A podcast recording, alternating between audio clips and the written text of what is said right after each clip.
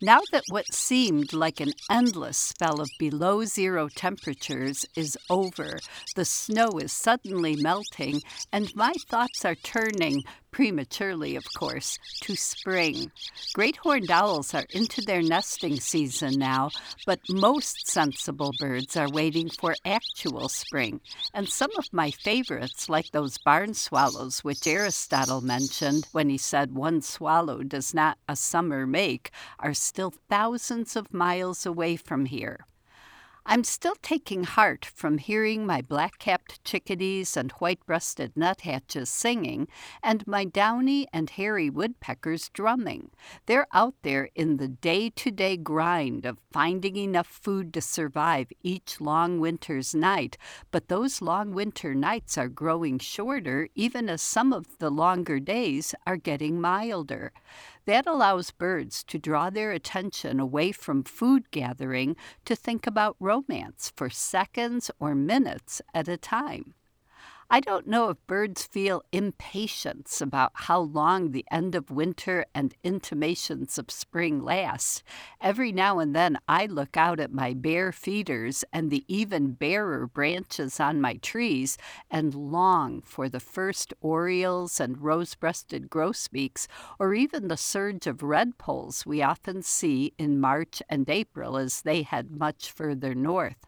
So it was with a very welcoming heart that I received a lovely letter from Mark Castell on February 22nd. Mark listens to For the Birds on WDRT in Viroqua, Wisconsin. He writes, I am blessed to share this 160 acres with lots of wild critters, some of whom I get to know. There are red tailed hawks that overwinter, lots of owls, and once in a while an eagle, although they've never nested here, and certainly many other smaller birds. I keep my kitties in the house in part to protect everybody outside. My barn and sometimes my garage are filled with barn swallows. I have to say, I love them the best. Not only do I never have mosquito bites, but they just put on a tremendous aerobatic display, and I get to watch them as they mature. One year they were late returning from South America.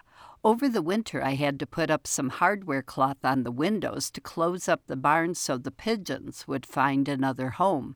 When the swallows didn't return in the spring, I was afraid I left the screening up too long and maybe they had found a different nesting site but they were just late that year. When they arrived back home, it was the only time I can remember in my life literally crying for joy.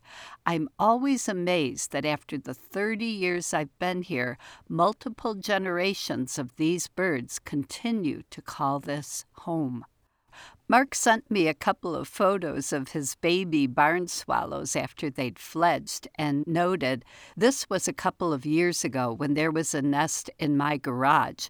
I used to stick some cardboard underneath it to collect the poop, and these two fledged but didn't stray too far. They're usually up on something higher and safer.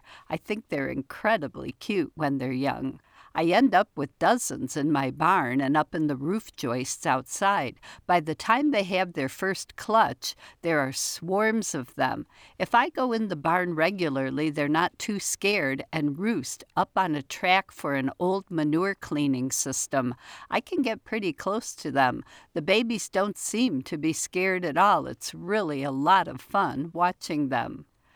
Mark's photographs, which I have posted on my blog, make me smile. I've never lived anywhere barn swallows nested, though I did raise a brood of them once and so know how adorable they are, and had a visceral appreciation for just how joyful Mark felt when his birds finally showed up.